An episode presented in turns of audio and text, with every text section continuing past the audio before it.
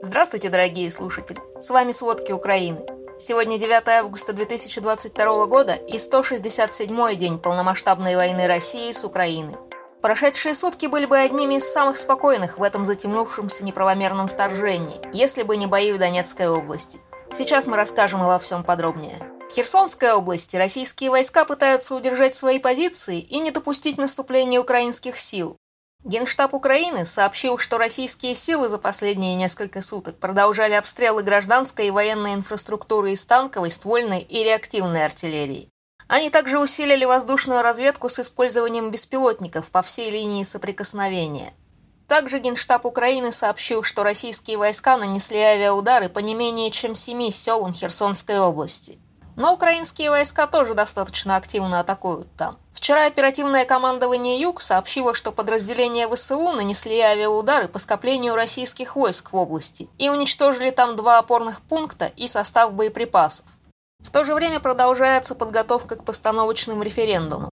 Украинская правда пишет, что оккупационные власти увеличили количество пунктов помощи для местных жителей. По версии издания, это делается для сбора личной информации в Херсонской области.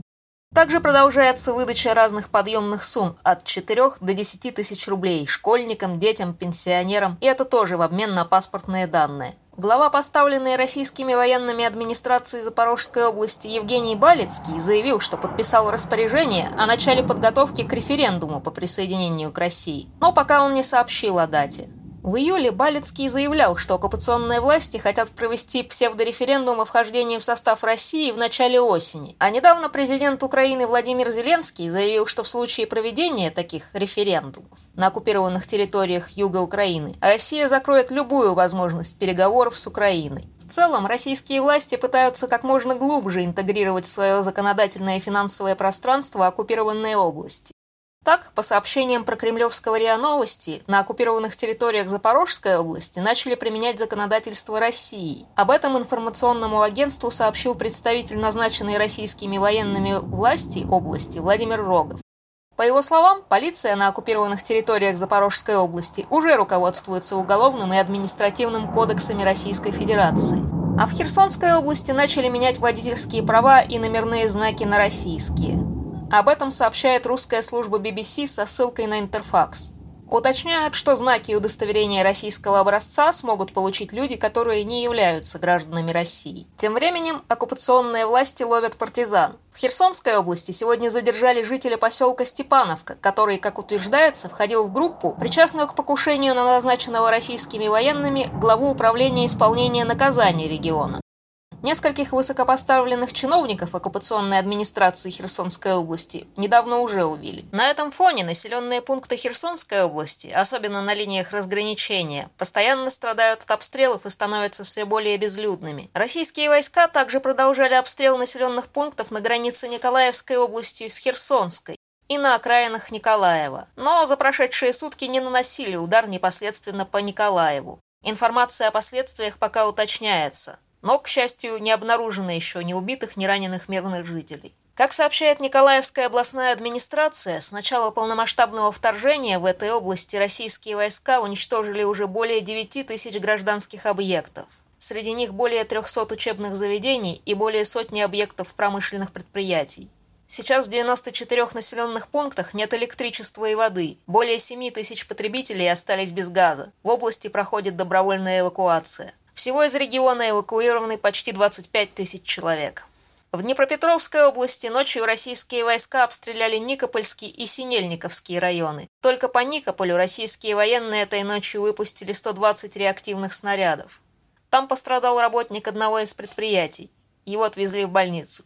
Повреждены несколько жилых домов. На трех предприятиях повреждены цеха, мастерские, административные здания и транспорт. В другом районе области разрушен многоквартирный дом. К счастью, люди не пострадали. На востоке Украины российские войска продолжают наступление к северо-западу и юго-западу от Донецка. По мнению экспертов Института изучения войны, российская армия могла захватить поселок Пески недалеко от Донецка. Его она штурмовала около недели. А в районе города Бахмут российские военные пытаются занять стратегически важную трассу.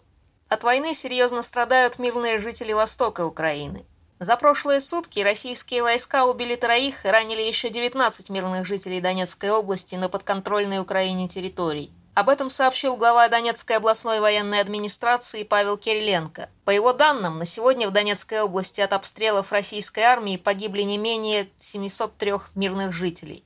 С начала вторжения еще как минимум 1817 человек получили ранения, но невозможно установить точное количество жертв в Мариуполе и Волхованке. По данным независимых российских новостных телеграм-каналов, еще четыре человека за последние сутки погибли на оккупированной территории Донецкой области. 27 были ранены. Однако проверить эту информацию ни с той, ни с другой стороны почти невозможно. После очередного ночного обстрела Харькова в одном из районов повреждены трамвайные рельсы. К счастью, после четырех взрывов в городе о жертвах не сообщают. На севере Украины вчера российские военные выпустили более 130 снарядов по территории Сумской области. Удары наносили ствольные реактивной артиллерии, а также минометов. По словам главы Сумской областной военной администрации Дмитрия Живицкого, от этого погибла женщина. В остальных областях Украины сегодня было относительно тихо, если не считать почти постоянных теперь воздушных тревог.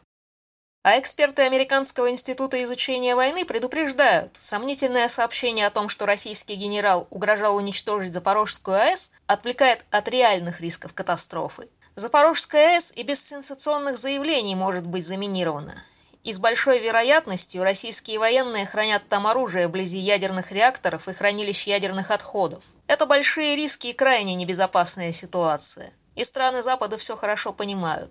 Вчера, в понедельник, Украина получила значительную военную помощь от США. Соединенные Штаты предоставили Украине противорадиолокационные ракеты, которые могут быть выпущены с украинских самолетов и могут повлиять на российские радары. Об этом сообщил заместитель министра обороны США Колин Каль. США и союзники также поставили Украине запчасти и другие детали, чтобы поднять в небо больше украинских истребителей МиГ-29. Министерство обороны США вчера также объявило о выделении очередного пакета военной помощи Украине в размере 1 миллиарда долларов.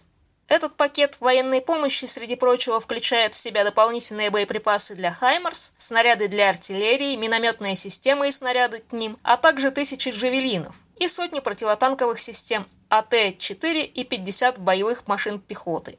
Но если Запад поддерживает Украину, политика Турции довольно двусмысленна. Турция вообще старается соблюдать нейтралитет. Но с выгодой для себя, конечно. А Евросоюз рассматривает возможность введения санкций против Турции в связи с ее сотрудничеством с Россией. Об этом сообщает британское издание Financial Times, правда ссылаясь на анонимные источники. В сообщении говорится, что Россия и Турция сотрудничают в области энергетики, финансов и торговли. Но в настоящее время официальные переговоры о введении санкций против Турции в Евросоюзе пока не проводились. Источники Financial Times предположили, что некоторые западные страны могут призвать свои компании выйти из турецкого рынка. Это если Эрдоган действительно поможет Путину, например, обходить санкции. То же время санкции против Турции противоречат коммерческим интересам западных компаний. Накануне встречи Эрдогана и Путина в Сочи издание The Washington Post сообщило, ссылаясь на украинскую разведку, что Россия просит Турцию помочь ей обходить западные санкции за вторжение в Украину. В ходе встречи президенты Турции и России договорились о частичном расчете за российский газ в рублях. Анкара же согласилась ввести российскую платежную систему МИР в пяти своих банках.